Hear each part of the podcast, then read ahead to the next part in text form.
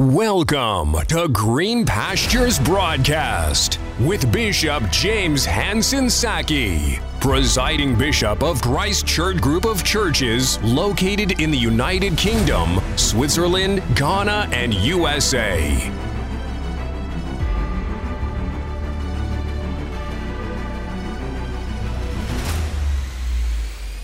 We thank God for the Holy Spirit and we thank God for what He's doing in the church, in the Protons Church. Amen.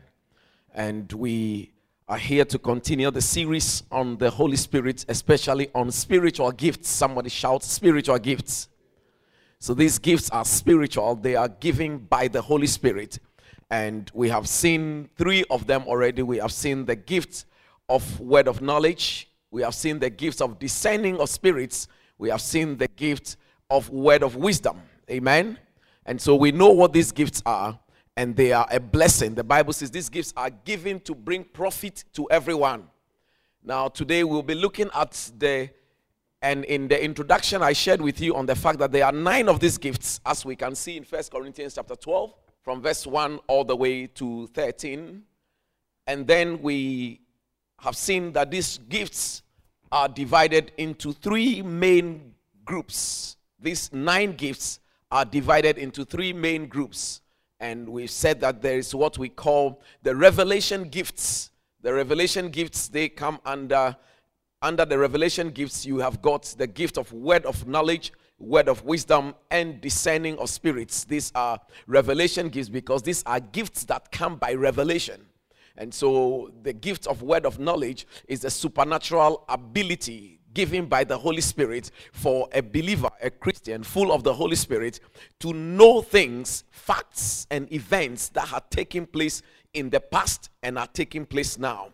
So we saw examples of Peter and Ananias and his wife that they came to church. They hatched a plan in their bedroom. Pastor is not aware. They got to church and pastor said, "Why did you do this in your bedroom? And why did you conspire to lie against the Holy Spirit?" That was the manifestation of the gift of word of knowledge. And at the same time, we also learned about the gift of discerning of spirits, which is the supernatural ability given by the Holy Spirit to you as a gift that helps you to distinguish between spirits. You see into the spirit realm. You are also able to tell the different kinds of spirits and the power behind the operations of any gift or spirit in a particular place, whether it's the spirit of man, the spirit of the devil, or that of God. So you are not deceived. And then there's a gift of word of wisdom, which is a supernatural ability to know the mind of God and to bring solutions to complex problems. Amen. And last week we saw that one. These three falls under what we call the revelation gifts. Then we have what we call the power gifts from First Corinthians chapter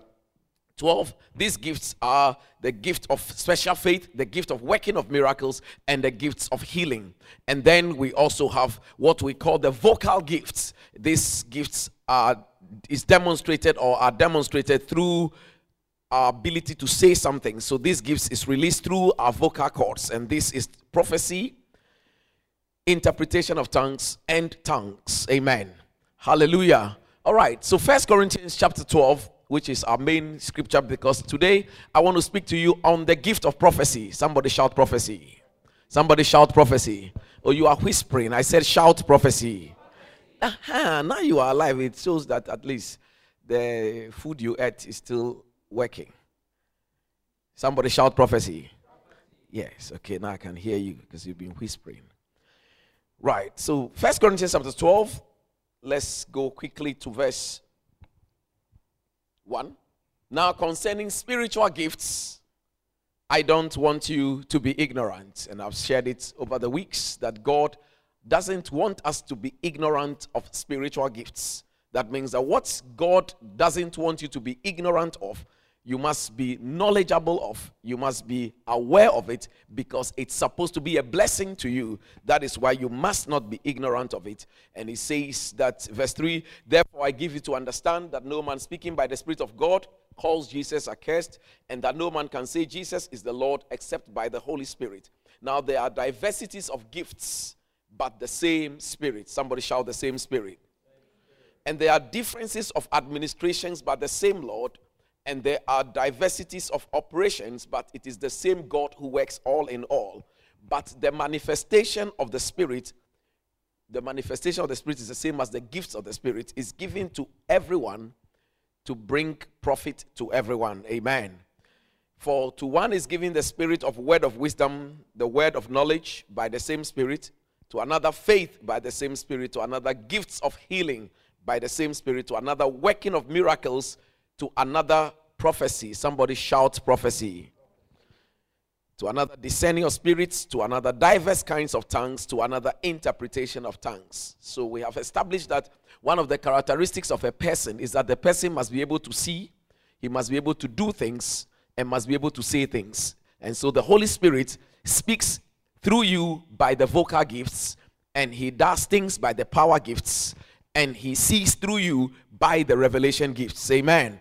So we've done the revelation gifts, and today we want to look at the gift of prophecy. Somebody shout prophecy. Now, prophecy can be defined as speaking the mind of God. Amen. Speaking the mind of God. Conveying the message of God. That is prophecy. Now, prophecy has two parts. Most of the time, when people hear the word prophecy, they always think about the other part of prophecy. Prophecy is both forth telling and foretelling. Let me take that again. Forthtelling, F O R T H. Forthtelling and foretelling. Foretelling is telling before. F O R E, then in telling. T E L L I N G. So prophecy is speaking the mind of God, being blessed supernaturally, gifted to know the mind of God, and to speak the word of God. But then when we speak the word of God, it's in two parts.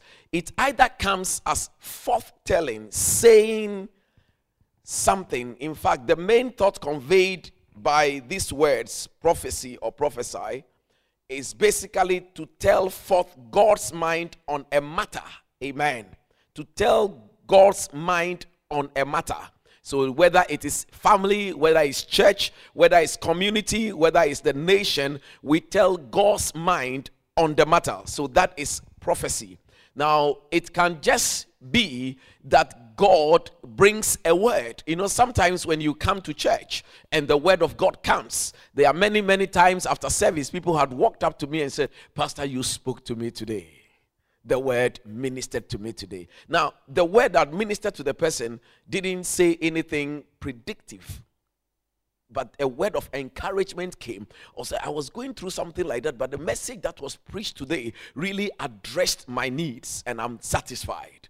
So that is the word of God that has come. It is prophecy, all right, but it was not predictive. The second aspect of the word of prophecy is predictive. That is what we call foretelling, saying something before it comes, accurately saying and predicting something before it happens. That is what we call foretelling, saying something before it comes to pass.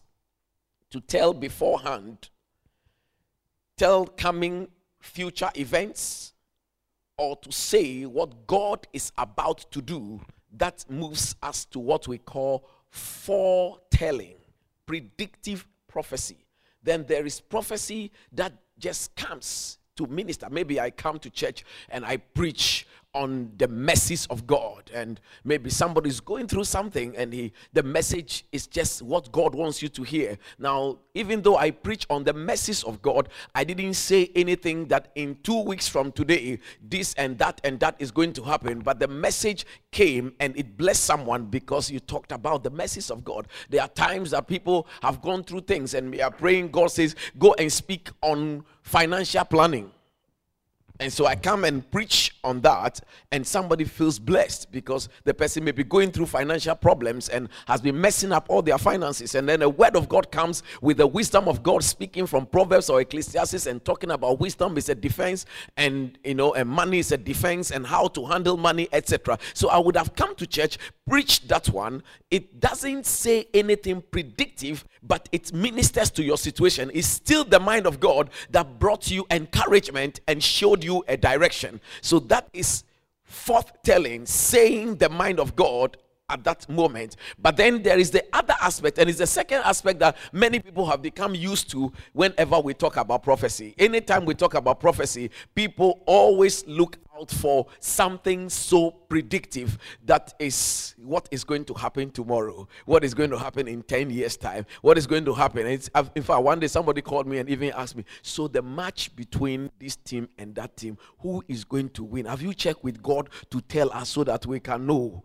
And I say, I'm not going to bother God with some of these things. Go, go and support your team. If they lose, just be fine. Football is like that. You win and you lose. But you know, people wanted to always know things about tomorrow because we are always, as humans, unsure of tomorrow. So we always want an assurance for tomorrow. So when we talk about prophecy, it's in two parts speaking the mind of God regarding a situation and then moving on to also speak the mind of God concerning what is going to happen. Amen. And that is the foretelling aspect of prophecy, which is the same as when we say someone has predicted, you know, so prophetically predict this is going to happen in the end times, etc., etc. So this is a particular gift of the Holy Spirit, which is also very, very important to the believer. Amen. Now, I want you to first of all establish, I want to make this very clear here that this is one of the areas that we need a lot of control or supervision, especially this very gift. Amen. The reason is because a lot of people move into error when it comes to that. Everybody wants to be a prophet. Now, the fact that you operate this gift does not make you a prophet. Do you understand? Let me help you. Now, there is the ministry gift of the prophet, and there is the Holy Spirit gift of prophecy. What we are seeing here is the ministry gift, the Holy Spirit gift of prophecy. Let me take that again. The Holy Spirit gift of prophecy. The Spirit of God gives you the gift, the ability to know the mind of God concerning a matter, concerning a situation, or sometimes He may move you to the realms where you predict something by the Spirit of God to say, yes, in three days' time, this is what is going to happen. That happened. Now, all these ones operate under this gift, but it does not necessarily make you a prophet. A prophet is a ministry gift. It is different from a spiritual gift given by the Holy Spirit. The prophet, just like the pastor, the apostle, the teacher, and the evangelist, these are gifts of Christ. They are not gifts of the Holy Spirit, they are gifts of Christ. In that case, they are not gifts that operate through a man. They are the man actually is the gift that God gives. He placed an anointing on him, and that whole person is a gift. Amen. Are you here? And so that one can be found in Ephesians chapter 4, verse 11. Just look at that quickly so that I can draw the balance because this is this is why I took my time to come to that point. Because many times I've seen young Christians, you know, the moment this, this gift is operating, they, they call themselves prophet. This no, you are not prophet that yet. And he himself, that is the Christ, Jesus, he himself, he gave some to be Take the next verse before, the 10, verse 10 or 9.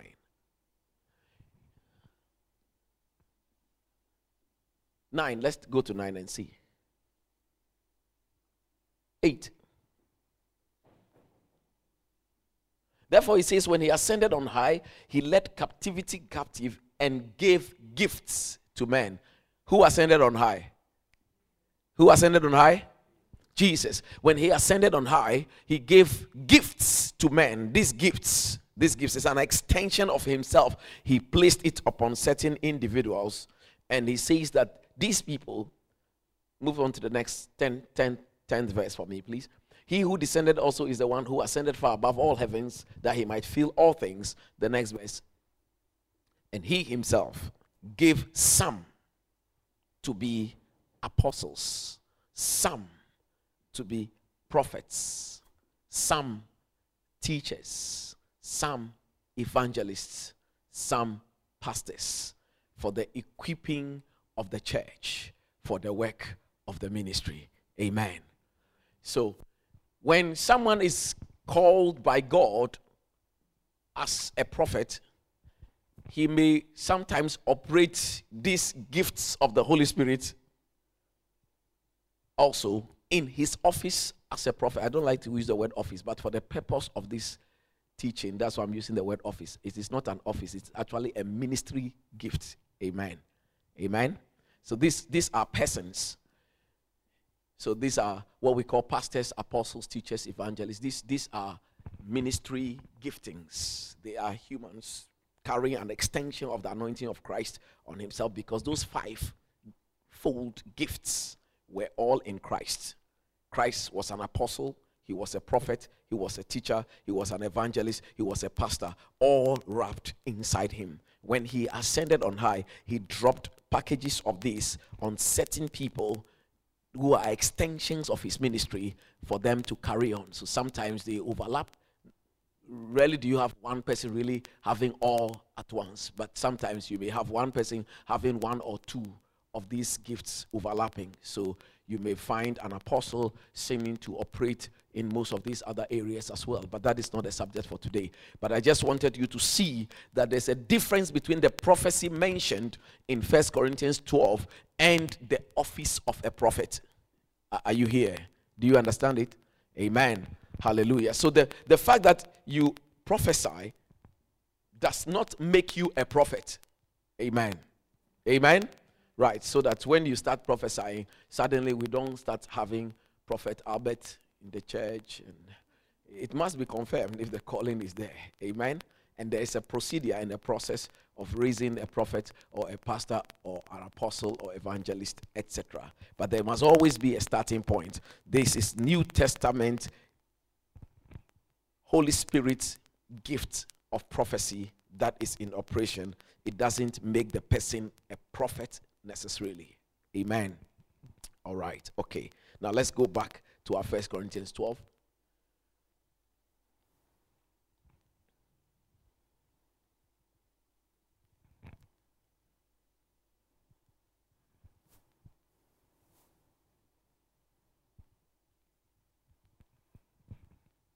Now, this gift, because things have to be revealed and then you have to speak it out because that is how you get to know the mind of God.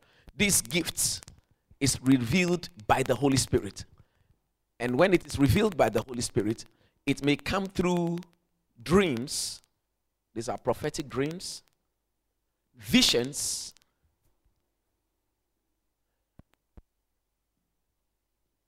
an audible voice of the Holy Spirit. An audible voice. You hear God say something clearly. So there are levels of hearing from God. Remember, this gift is the supernatural ability to speak the mind of God concerning a matter. And it can be just saying something to address an issue, or it can be predictive. It can say, God can just speak and say, in two days' time, this is what I'm about to do. So that is predictive prophecy. Amen. So these gifts, how do they operate? How does it come to us? It comes to us through dreams, and these dreams are just not ordinary dreams, they are prophetic dreams. So God will speak to you through a dream, through visions, and sometimes through an audible voice. When I say an audible voice, maybe you may hear that in a dream, or actually you are not asleep. You are just standing and you hear a voice clearly speaking to you. This is not sickness that you are hearing voices. Amen. You hear God speak clearly, audibly in your ears or in your mind. You hear it clearly. You hear a voice. You hear a voice speaking to you and directing you or saying what He's about to do. Amen. So, how many things did I mention? Did I say three or four? What's the first one? Dreams, prophetic dreams. Number two, three, audible voice. Amen. Now, when we talk about visions, we also have got what we call closed visions and open visions. Are we getting blessed? Are we getting educated? Open visions and closed visions. We'll see some examples in the scriptures. An open vision is a vision that you see into the spirit realm and you are not asleep. You know, you are not asleep. It's not like a you are sleeping and dreaming and seeing things. No, the, your eyes are open. And suddenly another scroll just opens, or you see a screen, or you start seeing into the realms of the spirit. It's a supernatural ability. So God can do that to some people. And it, it's not, it's not um, the vision shows itself in many forms. That is why I don't want you to program yourself in one way. Everyone the Holy Spirit speaks to or open your eyes into this direction, He does it in many forms. Amen. It can just be an open vision, just like that. It's an open vision. You are not asleep. Then we have got closed vision. Under closed vision, we have what we call a trance. T R A N C E.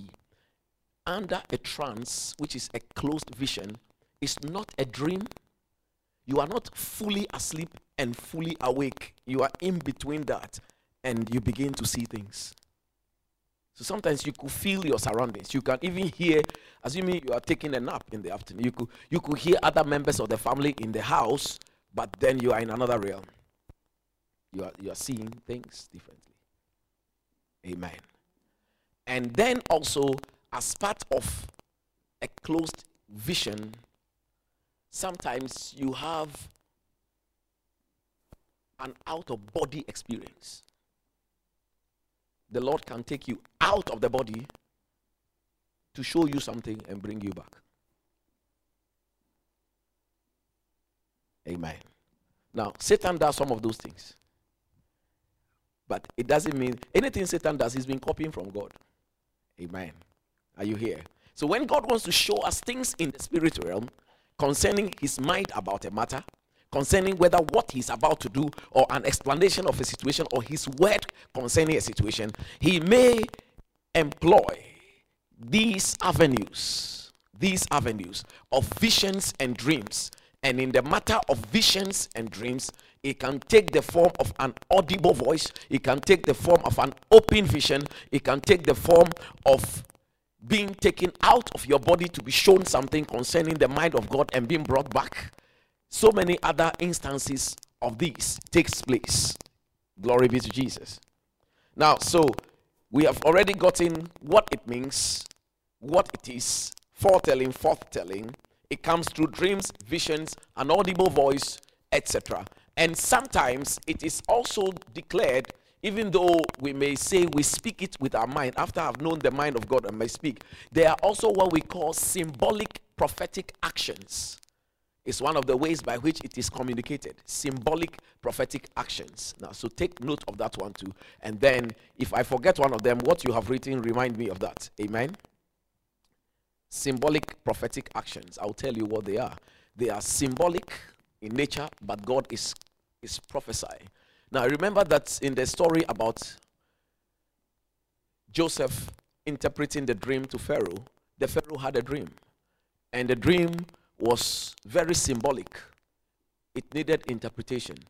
He dreamed of seven lean cows eating seven fat cows, and they were still lean as if they had not eaten. And Joseph said the seven cows represented seven years. I mean, how do you know seven cows in a dream means seven years? It is, you see, so God is communicating seven years and he's, he's showing cows. Now, it doesn't mean that anytime you see a cow, it is a year. So you, you don't program God and say, when you see this, is that. Because it changes. Are you here? Now, so it doesn't mean that um, cows or seven cows means seven years all the time. You know, in prison, whilst Joseph was in prison, some two men were brought in from Pharaoh's palace who had misbehaved and they were put in jail. Both of them had a dream, and one of them, each of them had a dream. One of them said that he dreamt that he was carrying three baskets. Joseph said it means three days. You see that this time is three days. Now that means that you start looking for basket for three days. It's not. The next time someone had a dream and it was cows, it says seven years. So the interpretation of each manifestation of symbolic revelation has its own revelation. So you don't stick to one thing and say, ah, anytime you see this, it means that. No, that is not lottery. God is not like that. Are you here? His methods are different. That is why it must always be a leading of the Spirit. But I'm just trying to draw your attention that sometimes God communicates through symbolic revelations. Symbolic revelations. Now, so when I said symbolic revelations, write agabus, A G A B U S. Then remind me of that. Now I'm sharing some things that are not in my notes. I'm, I'm, I'm teaching you by divine inspiration now. So I'm giving you a lot of examples that are not in my notes. Sometimes I come in and I just want to make things basic, but as I'm ministering, the Holy Spirit says, go deeper. Go deeper. Go deeper. Amen. Are you here? Desire to get deep in God. In Jesus' name. Hallelujah. Glory be to Jesus. Now, so these things come through dreams, visions, also. Let's quickly go to Numbers chapter 12. Let's read from verse 1 quickly. And Miriam and Aaron spoke against Moses because of the Ethiopian woman or the black woman that he had married. Moses' wife was black. Amen. Whom he had married, for he had married an Ethiopian woman. And the Bible said that, and they said, Had the Lord indeed spoken only by Moses? Does he also not speak to us? We too we hear from God. And the Bible says the Lord heard it. They came to attack Moses. You have a case, you have your own concerns, present it. If you want to attack the man, present, but don't try to use his wife to try to say that you too you hear from God. You are not the one God met at the burning bush. It was actually because of the man that God decided to call you also and give you some gift to come and support him. Now the Bible says that they spoke against him and the Lord heard it. The Lord heard it. Now the man Moses was very meek above all the men who were upon the face of the earth. And the Lord spoke suddenly to Moses and unto Aaron and unto Miriam and says, Come out, three of you, into the tabernacle of the congregation.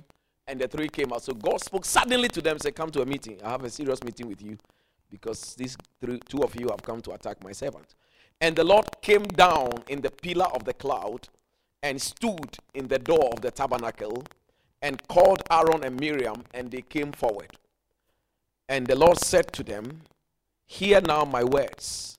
If there is a prophet among you, I, the Lord, I make myself known to him in a vision, I speak to him in a dream.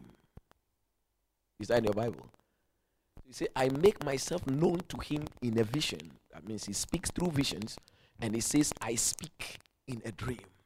So dreams are the language of the spirit. Now I'm not talking about when you've eaten McDonald's food and you sleep, you start seeing crocodiles, then the Lord is speaking.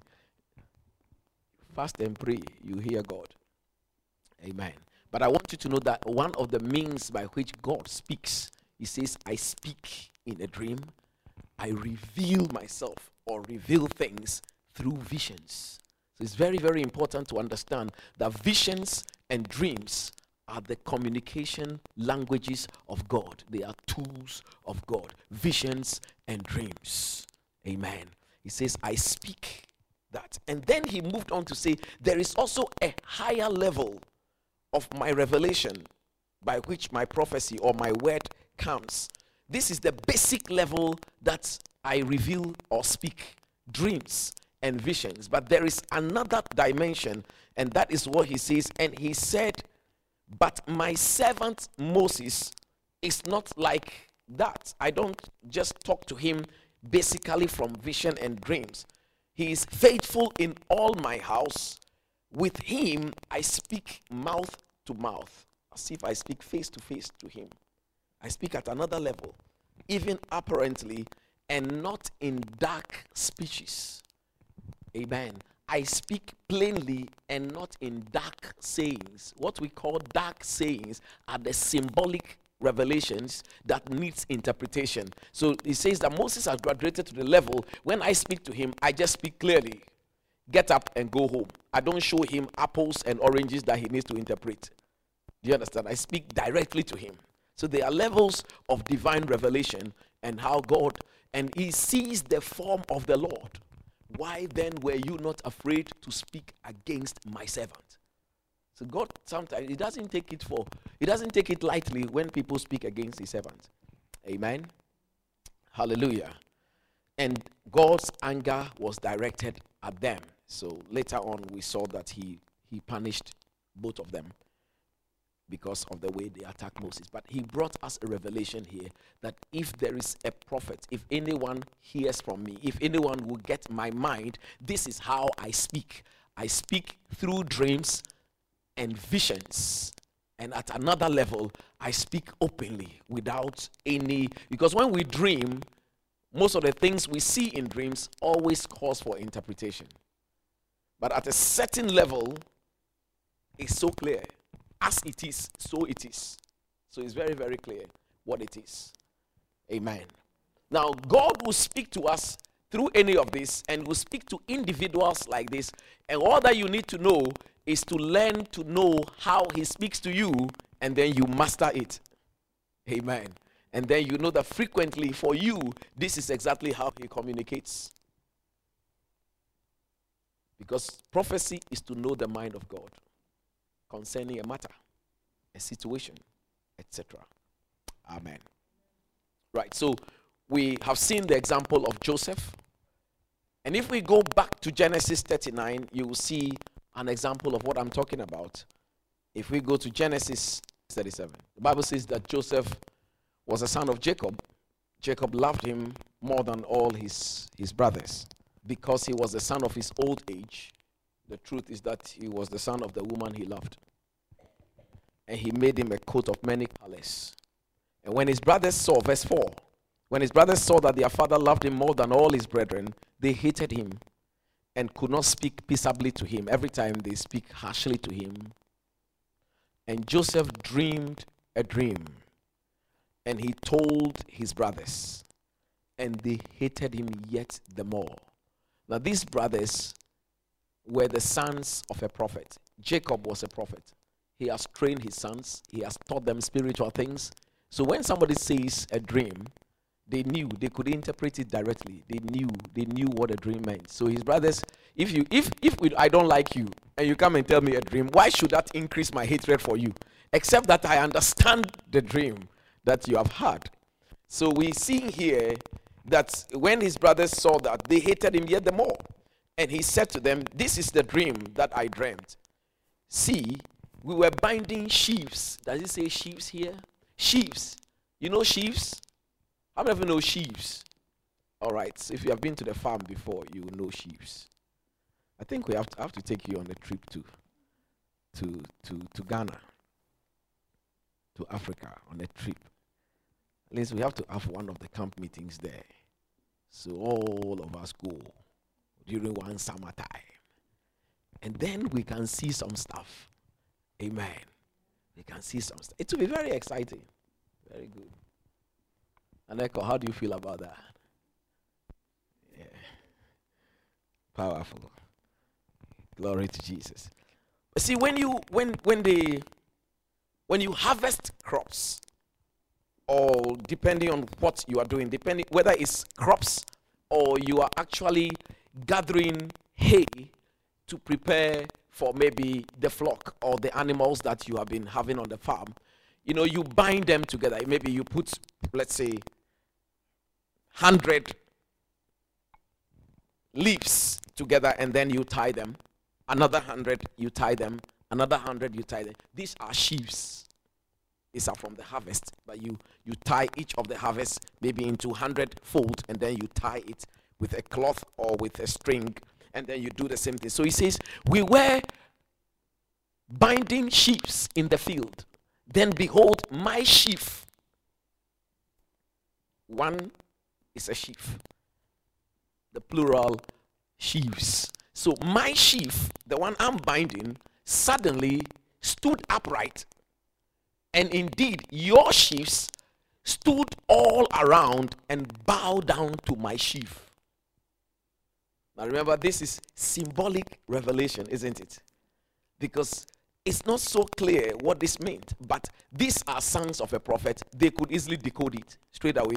God is talking, but he's speaking in prophetic language. He's speaking prophetically and through dreams. So look at this. I wish that we could have had a photo of it. Can you Google sheaves? Or we are not online. It's not online. Okay, so we, we can't get it through. All right. I wish people could just, I want you to have a graphic image of that. So sheaves, you, they will all lie down as you tie them. Have you seen? It's just like, uh, you know, the household broom that we have, the, the, typical African broom. Have you seen that one, or you, you are just used to? Oh, Israel, we should have brought one, isn't it? Yeah, we should have pulled one from from the kitchen. Anytime we go to Ghana, we bring some, keep it there. So you could have brought some just for illustrative purposes. Now, but then he says we were doing these things, and then suddenly in the dream he saw that his own stood upright, his brother's own also stood upright, and then they all bowed. So his will be standing, and they all bow. That's strange, isn't it? That is very strange. And his brother said to him, Shall you indeed reign over us? You see that they decoded it straight away. They understood the thing. God, that is how God speaks. God is speaking. This is prophetically. He's saying to the young man, You are going to be king. You are going to be head. You are going to be a leader. Your brothers, you will be above your brothers, even though you are 12. You are the you are the 11th born, but all of them will bow before you. So they, his brothers immediately understood it. And they said, Are you going to indeed reign over us, or shall indeed have dominion over us? So they hated him even more for his dreams and for his words. Verse 9 And he dreamed yet another dream. Don't stop dreaming, keep dreaming. And then he told his brothers and said, Behold, I have dreamt one more dream. This guy he won't keep quiet.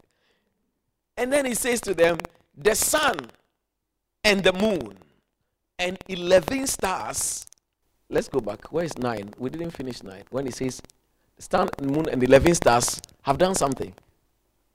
Bowed down to me. Bowed down to me. I saw in a dream the, the sun, the moon, 11 stars bow down to me. Verse 10. So he told it to his father and his brothers, and his father rebuked him and said to him, Now, what daddy did here was a protective rebuke.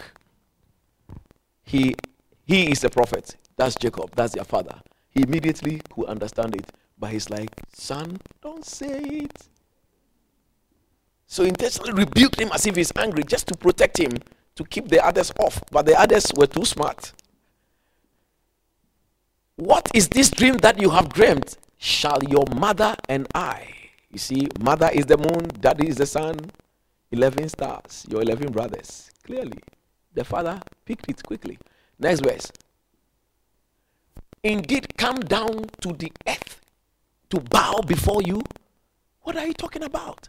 So you could see that this is what God is communicating. Right at the age of 17, God has been speaking to him in a dream, and this dream is foretelling what he is going to be. The mind of God is being revealed, but this time it's not just the mind of God, it has a prophetic or predictive side of this. Remember when I started prophecy, I said it's two parts foretelling and forthtelling. You find out that this one, God is saying something ahead of time. You are going to be great, you are going to be a leader, and to the extent that your brothers, your father, your mother, all of them will come and bow before you. That's a sheaf. You see, it's tied, and it says that what happened there was that everyone has got this Normally it will lie on the ground. His own stood, and the rest of the lot all fell down before it. That's exactly the dream he had. sun and moon, and his brothers envied him. But his father kept the matter in his mind. He knew that this is too strong. This is definitely going to happen. God has confirmed it twice. The fact that a dream is repeated means that we are heading towards something that is going to definitely manifest. And that is one of the keys to prophetic dream interpretation. If it is repeated, it is going to happen. It is going to happen. So you have to be smart about it. Amen.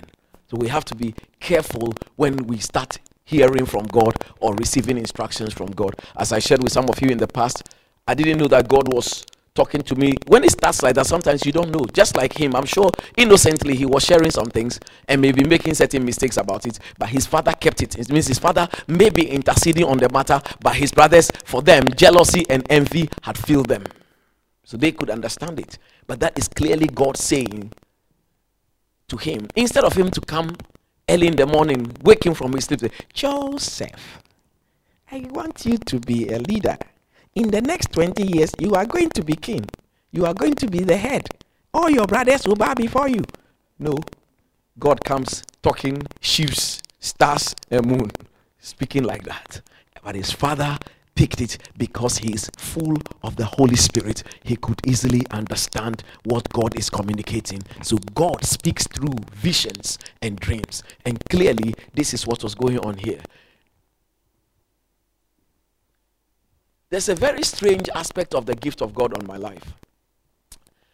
Of all the gifts, I'm very excited about them, but this very manifestation, when it shows up, I'm not very happy about it because of the nature of the consequence. Now, I started years ago. Started, I think it was in first year of university. I may see someone, and then I will hear a voice. Look at him again. You won't see him again. And then within three weeks or so, they say the person has just died. You know, it happened one, two, three, four. So every time I feel guilty that I killed four people on four different occasions. And then one day I was praying because anytime it happens and I reflect, ah, but I saw him. Maybe on a taxi or on a bus, just see this person say, look again. I look at it, you won't see him again. You know, and that voice comes, you will not see him again. And then three weeks down, most of the time, within a maximum of three weeks, the person passed away. So I said, ah. And the annoying thing was that these are not very old people, you know, sometimes they are young people, etc. And then that, so I didn't understand. The one day I was waiting on God, and I said, the third one, when it happened, it was very sad. I mean, he was 36 years old. I do remember very well. I came, came back from school, saw my mom. She was seeing me off, and then I just turned and looked. He said, "Why do you look?" I said, "Oh, that. I just look at it. And they said, "Look again." I look at it. and said, "You won't see him again." I didn't tell my mom that. I sat and went. Two weeks later, I came home to pick something, and I said, "Oh, have you heard the news? He died yesterday." You know, and it hurts. So I went to God in prayer. And he said, When I speak like that, it's me. I want you to pray for them. And you didn't pray. I said, But you didn't tell me I should pray. Eh, I didn't know. I mean, it's just you're just in university first year. It's, you're talking to me these strange things. I mean, I'm seeing things already, but this bit of it, especially about people and whether they will die soon, it, it was just. And and since then, at least in the past several years, at least I can count about 12 people that that has happened, but they have not died because I prayed. So God speaks like that. His father kept the thing in his mind. Now, so we see the manifestation. Now, this is this is when he was 17 years old. If we go back to 36, 37, 37, 38, 39, you find his age that he was 17.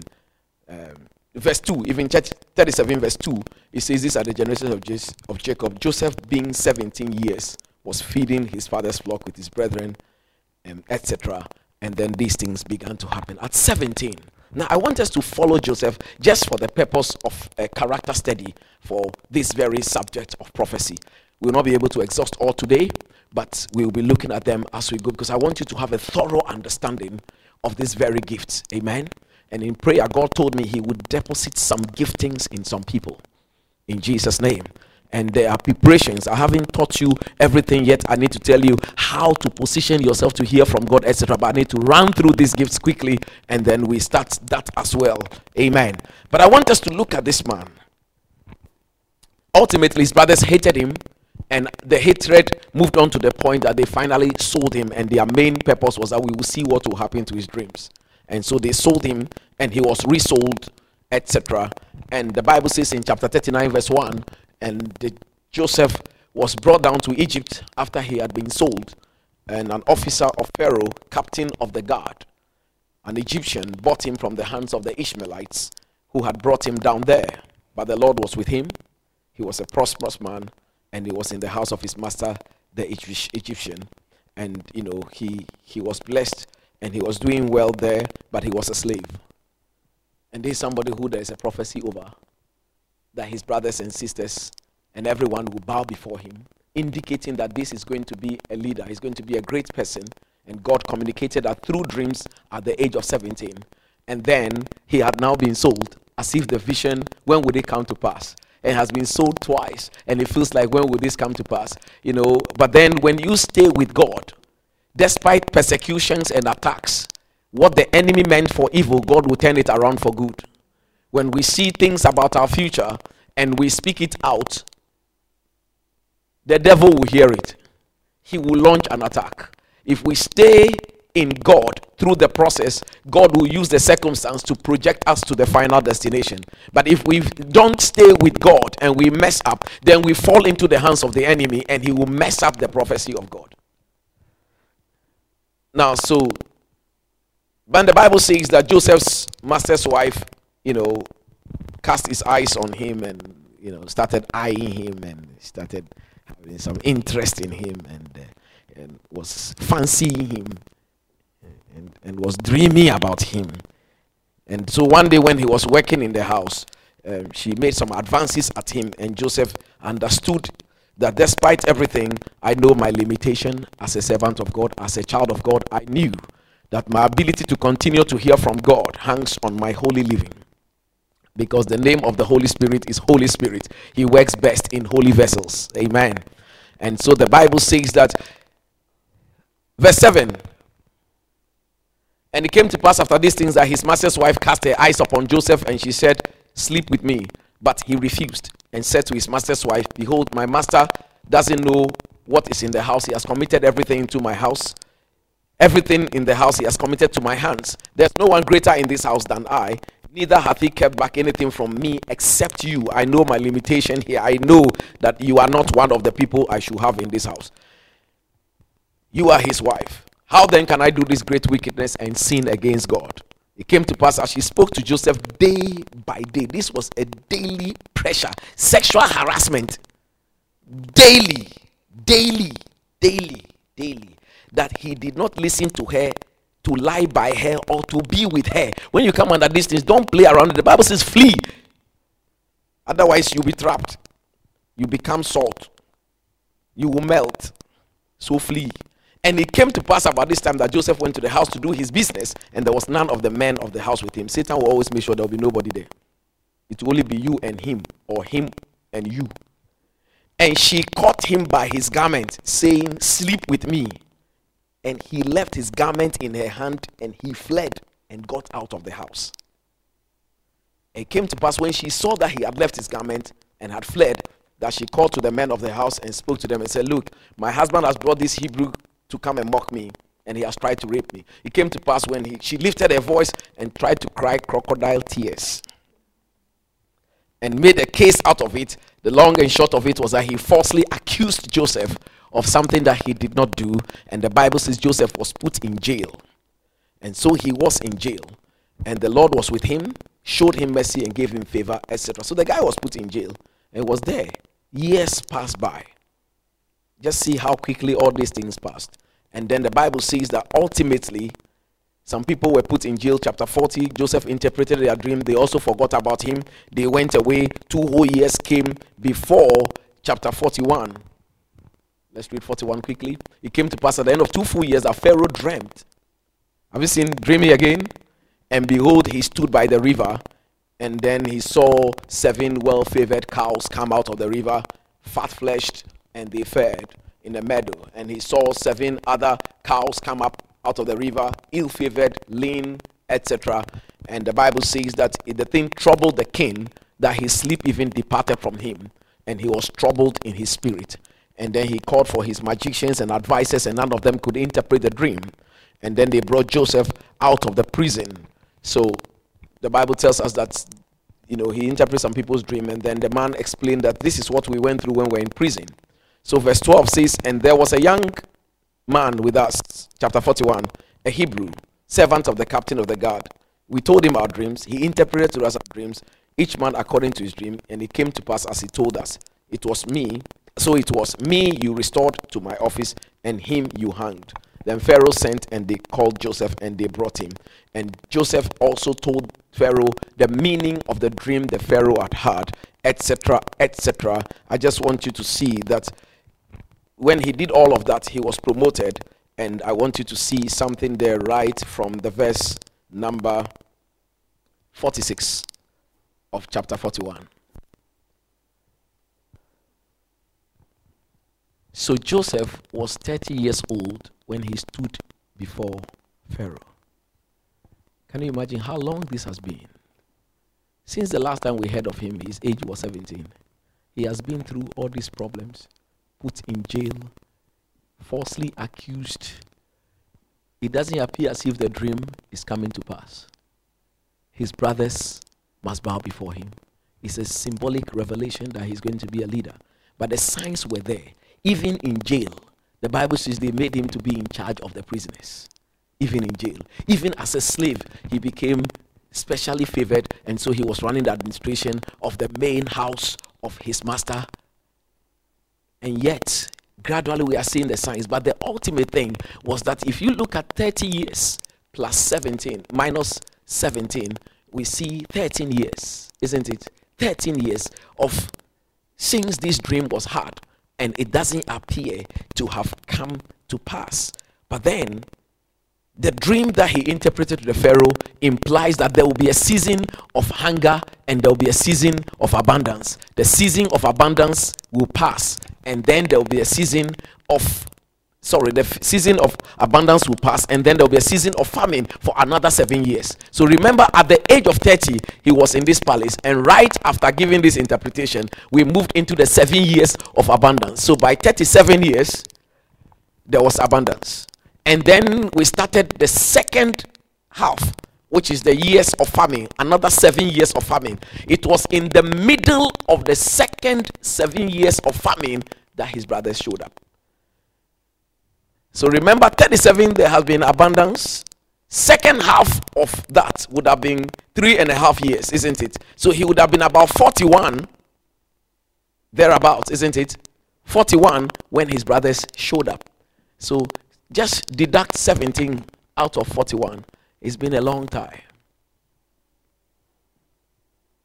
What does that give us? Oh, I'm not hearing the maths. 41 minus 17. 24. 24 years since God spoke and said, Your brothers will bow before. It felt like it's, it's far away. It's not going to happen. so the famine came all over the earth. Verse 56. There was famine all over. Famine all over. And then, chapter 42. Jacob heard. Because now the thing was not only in Egypt, it's across the whole world. Jacob heard it that there was corn in Egypt. He didn't know that his son is the one who has supervised proper and judicious management. He came out of prison and rolled up a 14 year economic management plan by the Spirit of God. And he told his children and said, I have heard that there's corn in Egypt. Go down there and buy for us from there that we may live and not die. So Joseph's brothers, 10 of them, went down to Egypt to buy. And Benjamin, but Benjamin, the youngest son, who is Joseph's direct brother because they only came from one, one mother, Benjamin and Joseph were the children of Rachel. He didn't allow him to go because he feared mischief would fall on him. So the sons of Israel came to buy corn. Among those that people, the people that came, for the famine was all over in the land of Canaan. And Joseph was governor over the land. And he it was that sold to all the people of the land.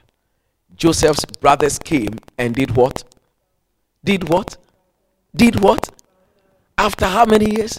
24 years. They came and they bowed down. The thing they want to fight, it happened. 24 years ahead, God spoke this one in a dream. Sheaves. Remember the first one? It was his brothers. The first one was his brothers. So the first group of people from his family who will bow will be his brothers, minus daddy. Daddy's one came the second dream. They bowed. They bowed before him. Check it out. Exactly like what happened in the dream. What does he say? They bowed with their faces to the earth. Was the sheaves on the earth? Said they all bowed down. His own was standing. So that was God's mind revealed in a prophecy by way of dreams.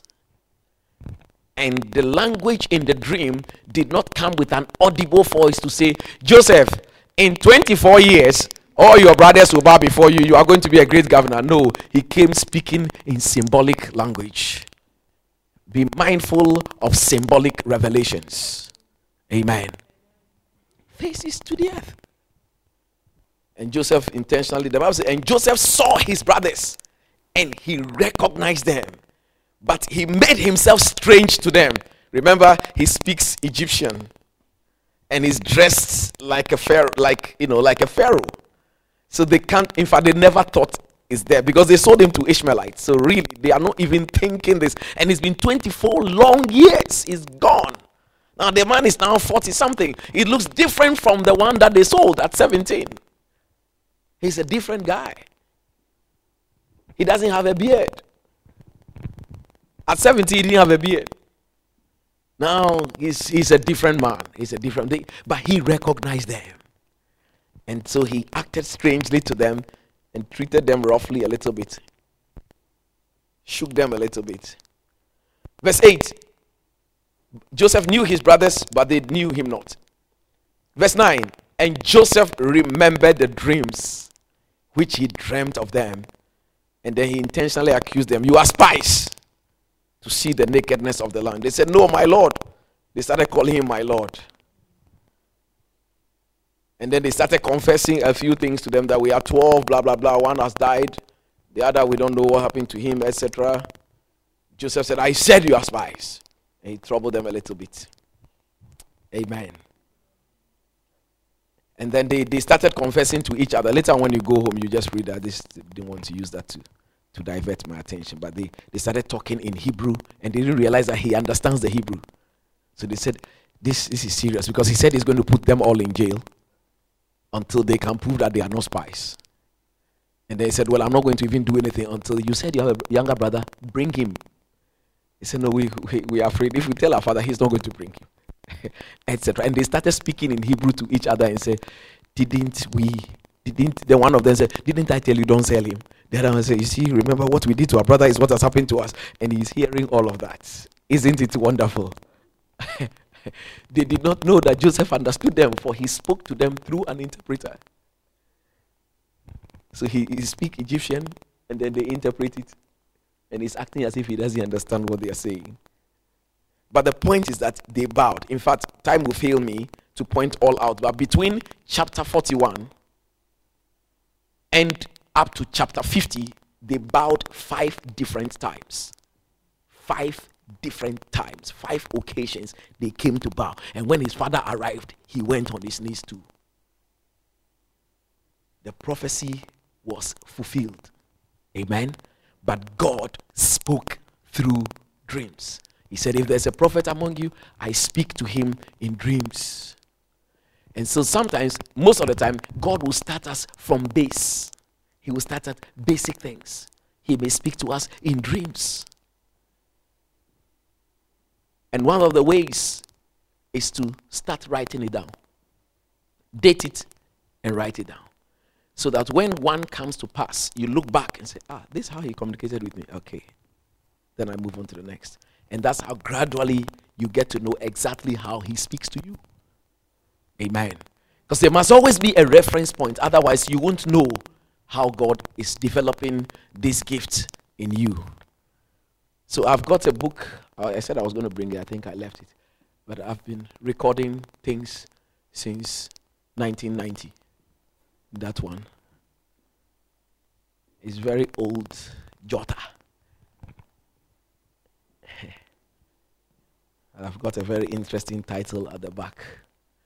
And I've recorded dreams and revelations. And many times I go back to see this has come to pass. This is how he spoke. This is what he revealed, etc., etc. And it goes on and on and on and on. So it gives you confidence to do certain things because you can look back and say, but God spoke this way before. If we are not recording it, things will take you by surprise and you def- you even doesn't you don't know that you actually you are within the plan of God. Amen.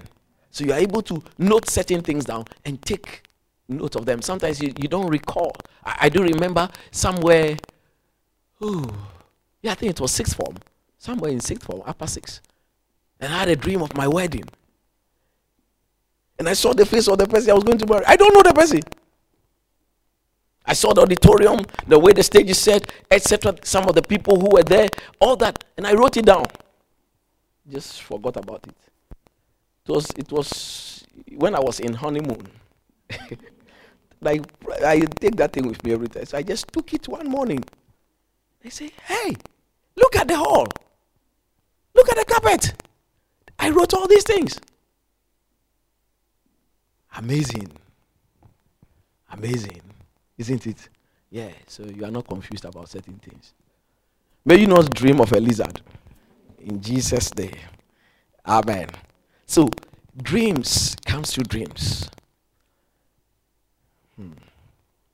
All right, let's see one more example. Because I want to pray. I want to pray today. Okay. So I said dreams, visions. We saw that of Daniel. We've seen David, this man's own. Let's look at. Should I even take you to Agabus now? Okay, let's look at Agabus. So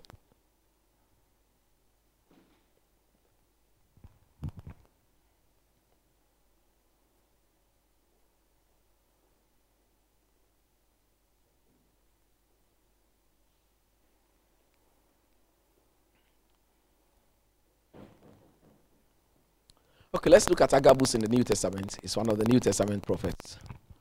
Agabus.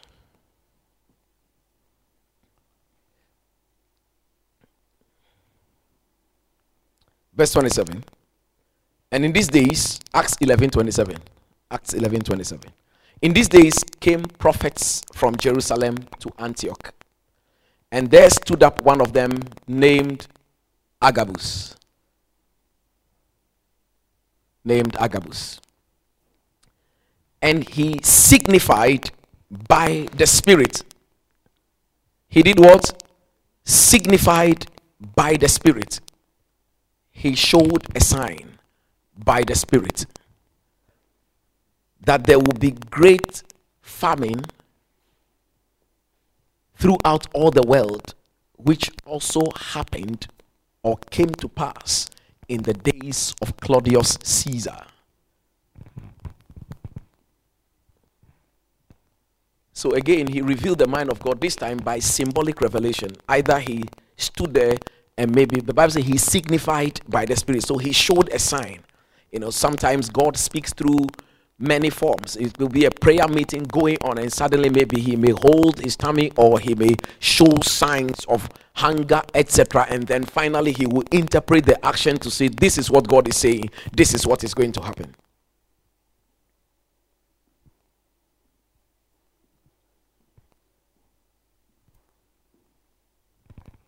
Let's look at one more thing about this man. I think it's chapter 21, verse 10.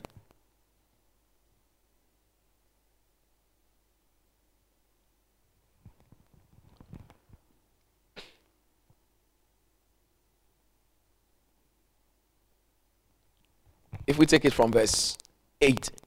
And the next day, we that were with Paul we departed and we came to Caesarea and we entered into the house of Philip the evangelist, who was one of the seven. Remember in Acts chapter 6, there were seven deacons that were ordained, the first deacons of the church. And one of them was Philip. Later on, he became an evangelist. The Bible says, and the same man had four daughters who were virgins who prophesied.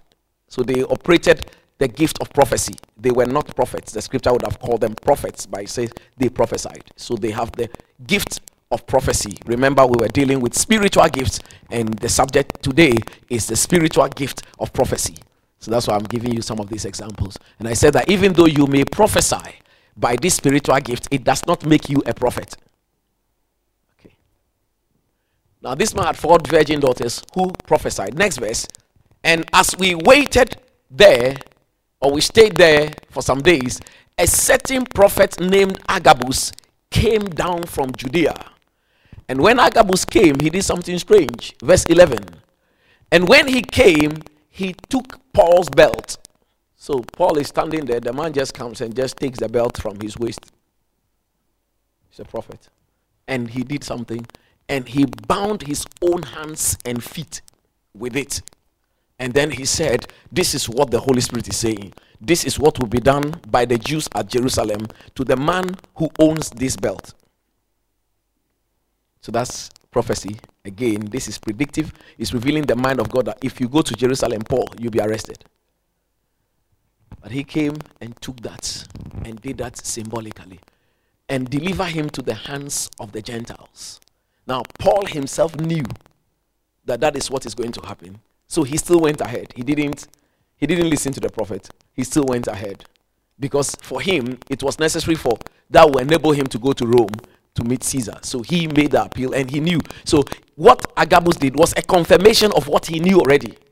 If he doesn't know, he would have taken precautions. But what I'm telling you is that prophecy came by symbolic language. It just came suddenly, took your belt, and then I tied myself with it and said, This is exactly what is going to the person, happen to the person who owns this belt. If you go to Jerusalem, that's what will happen. If you follow the scripture from this verse, and Paul went to Jerusalem, he was really arrested. They bound him and put him in chains. And finally, he was shipped to Rome. The prophecy came to pass. But this is how God carried that out by symbolic revelation. Amen. Amen. Amen. Hallelujah. So when we look into the scriptures, we see that prophecy comes. God Himself told us, as we read in Numbers 12, that if there is a prophet, this is how I speak. Basically, I speak to them in dreams and visions. Amen. And I've so shared with you that visions are twofold either open visions or closed visions.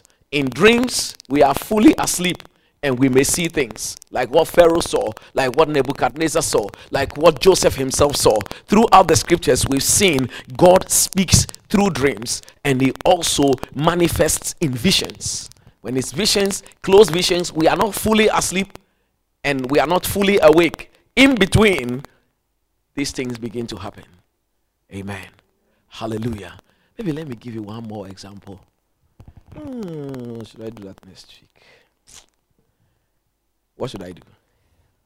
Should I teach you? Or I should postpone it? Speak, I'm listening to your prophecy. Hallelujah. Glory be to Jesus. Um,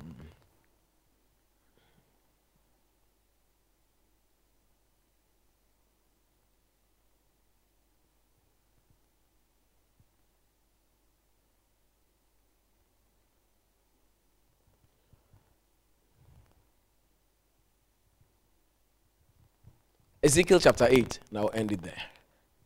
Ezekiel 8.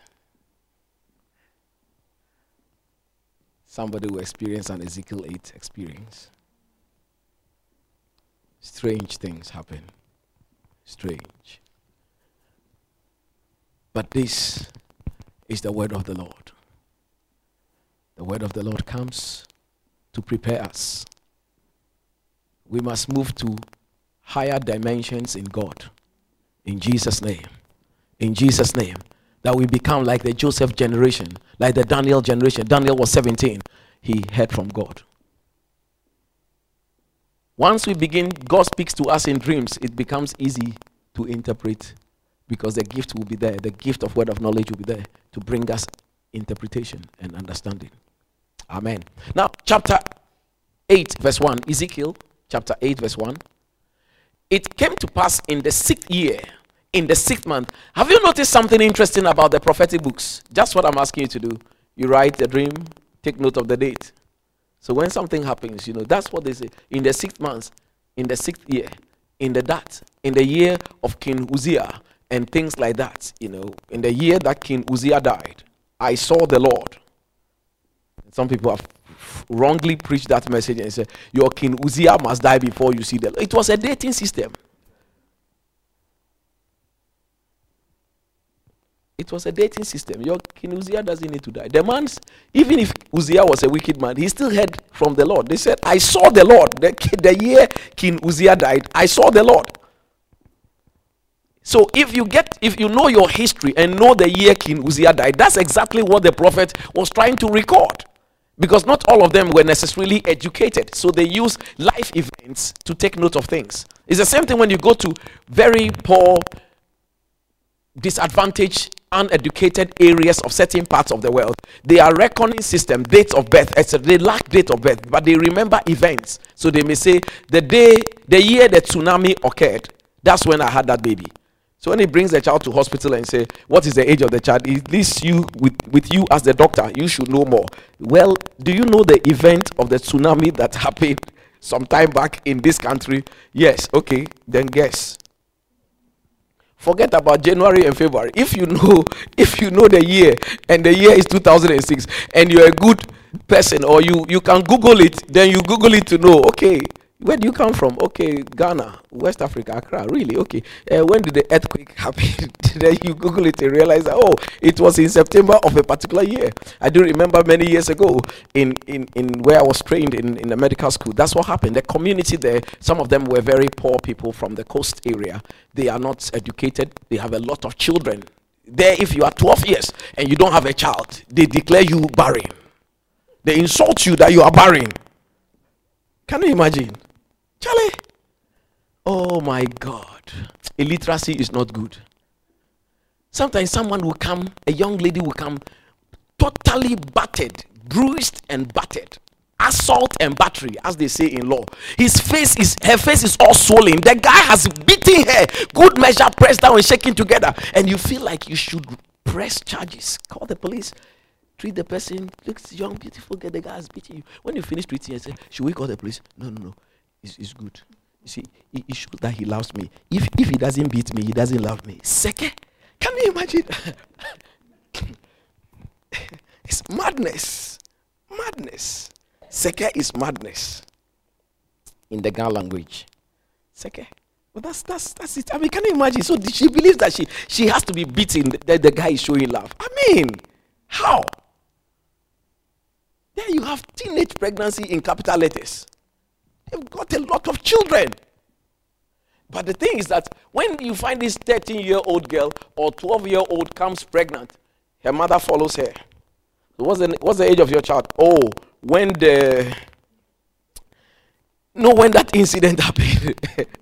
that is when I gave birth to her. Just two days after that incident, I gave birth to her. Now he leaves that to you to judge and to think. When did that incident happen? That's, they, they just leave it with you.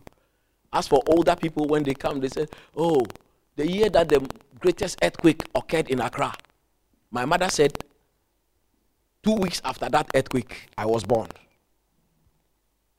That's 1939. So that's why you know that.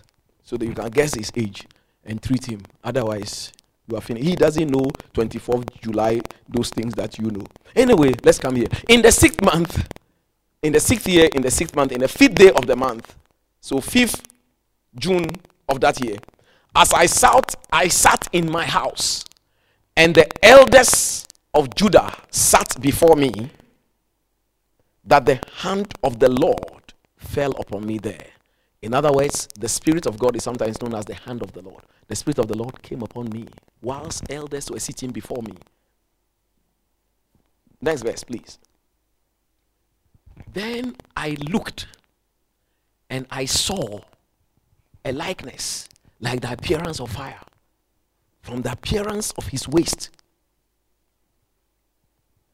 even upwards. From the appearance of his waist and downwards, fire. And from his waist and upwards, like the appearance of brightness, like the color of amber. People were sitting before him. He's still talking to them. You see what I was telling you? That sometimes I may be talking to you and it looks like something has come behind you and I can see things about people. That's why some people, people ask me, but how did you see? You were not praying. Your eyes were, yeah, because I see another thing. See, something just comes up. It comes in different forms. Some it may appear like a big screen. Others is just like a scroll. Sometimes just like a little piece of paper and they've written with pen. So I just call your name. This is what I see. What does that mean? He stretched out the form of a hand and he took me by the lock of my hairs. So I'm still sitting. Ezekiel said, I'm sitting. The elders of Judah are sitting before me in my house. We are having a meeting. And then I see this person has come to stand before me, took me by my hair, and then took me out. And the Spirit lifted me up between the earth and the heaven. I'm still talking to them, but I'm out. They'll still hear me, but they don't know that I'm gone. And brought me in visions of God. Have you seen it? Visions of God. This is not a closed vision, this is an open vision. He was even talking to people and he's been taken out. And he brought me to Jerusalem. Can you imagine? They were in Babylon. He's taking him to another country. That's why I told you that one Sunday I was preaching in church and then somebody came in and then I, I went over to speak to the person and said, where, where have you come from? You went to sleep in a boy's house. You are not married to him and all this. You know how? Because whilst I was preaching and the person started coming in, I saw myself going out. I'm still preaching. You were sitting down hearing me preach, but I went out of the room and followed outside and saw the black car, registration number so and so. That and I traced, I followed the car. I was still following the car all the way to Bermondsey to house number 17 B of that street. And all of this, I just went and said, Where have you come from? I know you live in Thamesmead, but this, you have just come from here. He was just shocked. That, that's exactly what it was. But most of you would have been hearing me preaching. Maybe I was preaching on love. but then I came down from the stage and started going to minister to someone who was still preaching love. She never heard what I said. But that's exactly what happened. Jerusalem, straight. And the guys were still sitting before him. He's been taken out in an open vision the door of the north gate of the inner court, where the seat of the image of jealousy was, which provokes to jealousy. So God took him out to, to Jerusalem and showed him what was the reason why they are now in captivity. Because they've been there for about 70 years. God took him right to his ancestry to show him this is the reason why your family and everybody has come here as slaves. God had to show him that as they were sitting there. The glory of the Lord of Israel was there, like the vision that I saw in the plain, etc., etc. He saw this. Let's let's finish that quickly so you see how he came back. Then he said to me, Son of man, lift your eyes now towards the north.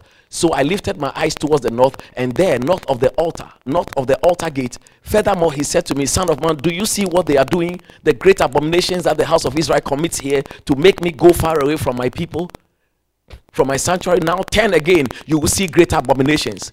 People are still sitting before him. He's seeing all these things, seeing things. So he brought me to the door of the court, and when I looked, there was a hole in the wall. Next verse. Then he said to me, Son of man, dig into the wall. And when I dug into the wall, there was a door. So all this is happening in an open vision. Some people were still talking to him, but he's gone. He might be listening to them. They will be talking and talking and talking, but he's, he's not there. And these things can be very swift in the spirit. Sometimes split seconds, you're going to do all these things and come back. And he said to me, Go in and see the wicked abominations which they are doing there.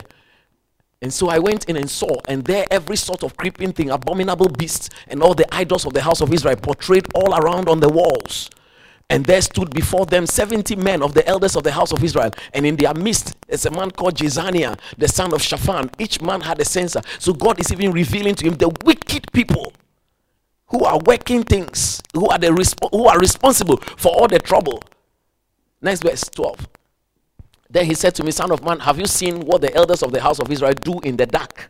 Every man in the room of his idols. For they are saying that the Lord does not see us, the Lord has forsaken the land. The man is in another country. He has been taken into the spirit to come and check what is going on, background stuff.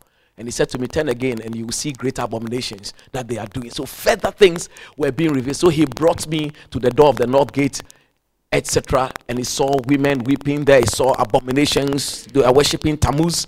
Then he said to me, Have you seen this, old son of man? Turn again, you see greater abominations. Further things were being revealed. He saw some people there, and they were about 20. Next verse. Let's carry on to the very bit where he, he says something about. Is that the end? So God started speaking to him about what he'll do. You know, I'll act in my fury, my eye will not spare, nor will I have pity. And though they cry in my ears with a loud voice, I'll not hear them. So you see, he's gone to see things, and now he's also hearing what God intends to do with them. Next verse, please. Then he called out in my hearing with a loud voice, saying, Let those who have charge over the city draw near, each with a deadly weapon in his hands.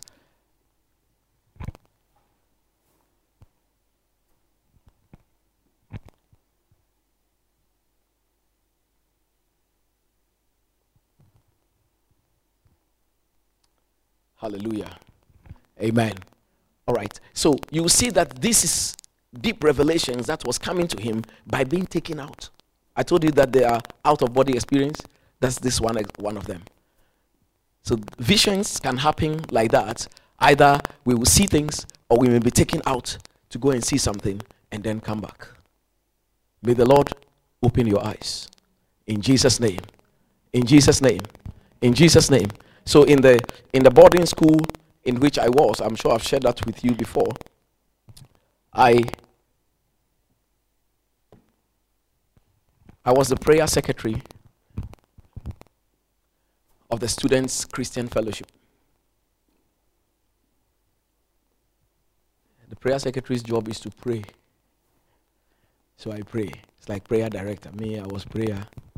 And every afternoon after, after lunch, I just go to the woods and go and pray till 6 o'clock. Three, three hours every afternoon. Pray, pray, pray like that. And I do remember very well that just before my final exams, I was sleeping one evening. We, we were about to sleep. I hadn't fallen asleep completely. I still do remember it very well. I was lying on my bed. My roommates were there. We were three. We were prefects. Interestingly, most of the prefects were Christians because we, we, were, we were evangelizing the whole school. So we, we were in the prefect's cubicle. I was, I was a dining hall prefect as well as a library prefect. And then in the fellowship, I was the prayer secretary. And I think that something happened to the president, so he was sacked from school. So eventually, this, they, they, did, they did the wrong choice in selecting him as, as president. They look on outward appearance, not knowing he was not proper. so eventually, some of us have to take that role. So you were playing double roles in many things. Now, long story short, I do remember my friends were all there, and it was around 11 p.m. We were just chatting. I think we were having conversation about, you know, so many things, and it moved on to discussion of war. You know, when boys are in the boys' dormitory, we talk about war, world wars, and spies, and Nazis, and all of that. and so we're just about to sleep, and I realized that everybody was just okay. Let's all pray and sleep. But then I saw that as I lay on my bed and was just about to say a prayer, I still could see this, my other two friends in the room. And then I saw that I was coming out. And I stood by my bed and I could see my body there. And I've come out. So I want to force myself, but there was a force that was taking me still out. And I look at my friends. And I remember that split second. The only thing I remember is I'm dead. because my grandfather said, when people die, they get out of their body. Because as a child, I curiously always ask him, why, why is he dead? Since they break the news of someone death, and I said, Grandpa, they say, they say the person is dead. What does it mean? He said, when somebody dies, he has come out of his body and he's gone to heaven. So I saw myself coming, I said, Oh, I'm dead. then I saw that I was taken out of the room with a force behind me. I couldn't get back in. I could still see my body. I could see my friends. They were still chatting, but they can't see me. I could see them. And then I came out, went through the corridor, was led out, It was a story, three story, and we were on the top floor. So I came out second floor, came down to the ground floor, and I was led all the way to the dining hall. Now I was dining hall prefect. I was being led to the dining hall. Now in secondary schools back then, you, see, you could see these doors there, but there's no physical door in the natural. Know, it's been broken down. Boys have hit it, you know, done strained it. The school is not repairing them. People just jump them and just get into the hall. And, you know, then that's the same place for assembly hall as well. The dining hall is the same place where we have assembly sometimes. And serious things take place there. I mean, there's a, there's a stage there. That's where prefects are inducted any official ceremony takes place in that big hall that can take 2,500 students. It's a very big school. And then, but this time when I got there, in the natural, we just walk through the doors. It just have the frame. The physical door is not there. Boys have broken it down a long time ago. So when I got there this time, there was a door. And I opened. I entered. And then I went by the side of the door. There's a door by the stage. This is where ceremonies take place. But this very door, even when it is open, we don't normally use it. It's the head teachers, headmistress, governess, and then prefects only pass through that door to be inducted. In the natural, in the physical, there is no physical door there. You only see the door frame. But this time when I got there, there was a door. And I heard a voice saying, Open that door. So I opened the door. And when I opened the door, there was a woman. She had a turban, a black turban on, and she was very short like that. She's sitting there like a queen. And the voice told me, ask her to leave. So I said, leave. She wouldn't even mind me. She looked at me and then she, she just shook her head. I said, leave. Then she spoke and said, you only came to study. Finish your study and go. I have been here before you came. And I said, But you must leave. And I could feel the power behind me was stronger. So I just looked at this thing who is resisting me, and I just kicked it. and immediately, she grew very tall without exaggeration, God being my witness, she grew as tall as to the height of this white light. And then I feel like a dwarf. And I was looking at it with the turban on. She looks down on me like that. But I felt that there was a power behind me that was still telling me, ask her to leave. So I said, get out of here. So she reluctantly walked out of the dining hall to the first corridor. And I, I kept on trying to kick this thing. And she was still reluctantly leaving and walked out of the first corridor to the second corridor and then passed through. Now, in between the dining hall and the main administration block, there is a girls' dormitory there. That was what we call House 9. Girls were there. Now, it, we went through that area it was still doing that, but I was still kicking it, get out of here. Get out. Get out. And she was reluctantly moving, but she was still moving. And all the way until we got in between the girls' dormitory and the main administration block. When you get to the main administration block, you have to go behind the main administration block. There's a street, and then that will take you to the main gate of the school. But I've now brought it out of the dining hall all the way to in between the girls' dormitory and the main administration block and it refused to go. When I asked it to leave, it just shrunk in size and went to that spot. And I woke up. And there was goosebumps all over me. It felt so real. I said, What's going on here? And when I woke up, it was 4 a.m.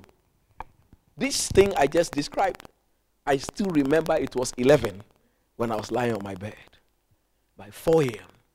And then take, take too long. I mean, you could hear the bells. I mean, the boys' dormitory. It's time for prayer.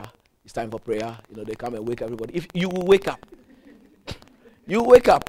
We wake you up by water or by noise. We sprinkle water on you on your bed, you will get up. If you won't get up, then you go by noise. Noise is when they take, you know, milk, ev- evaporated milk tin or Milo. You know Milo? Milo tin, they'll scratch it on the ground, on the bare. On the, you you like that, isn't it? When you hear so you, water or sound, you get up.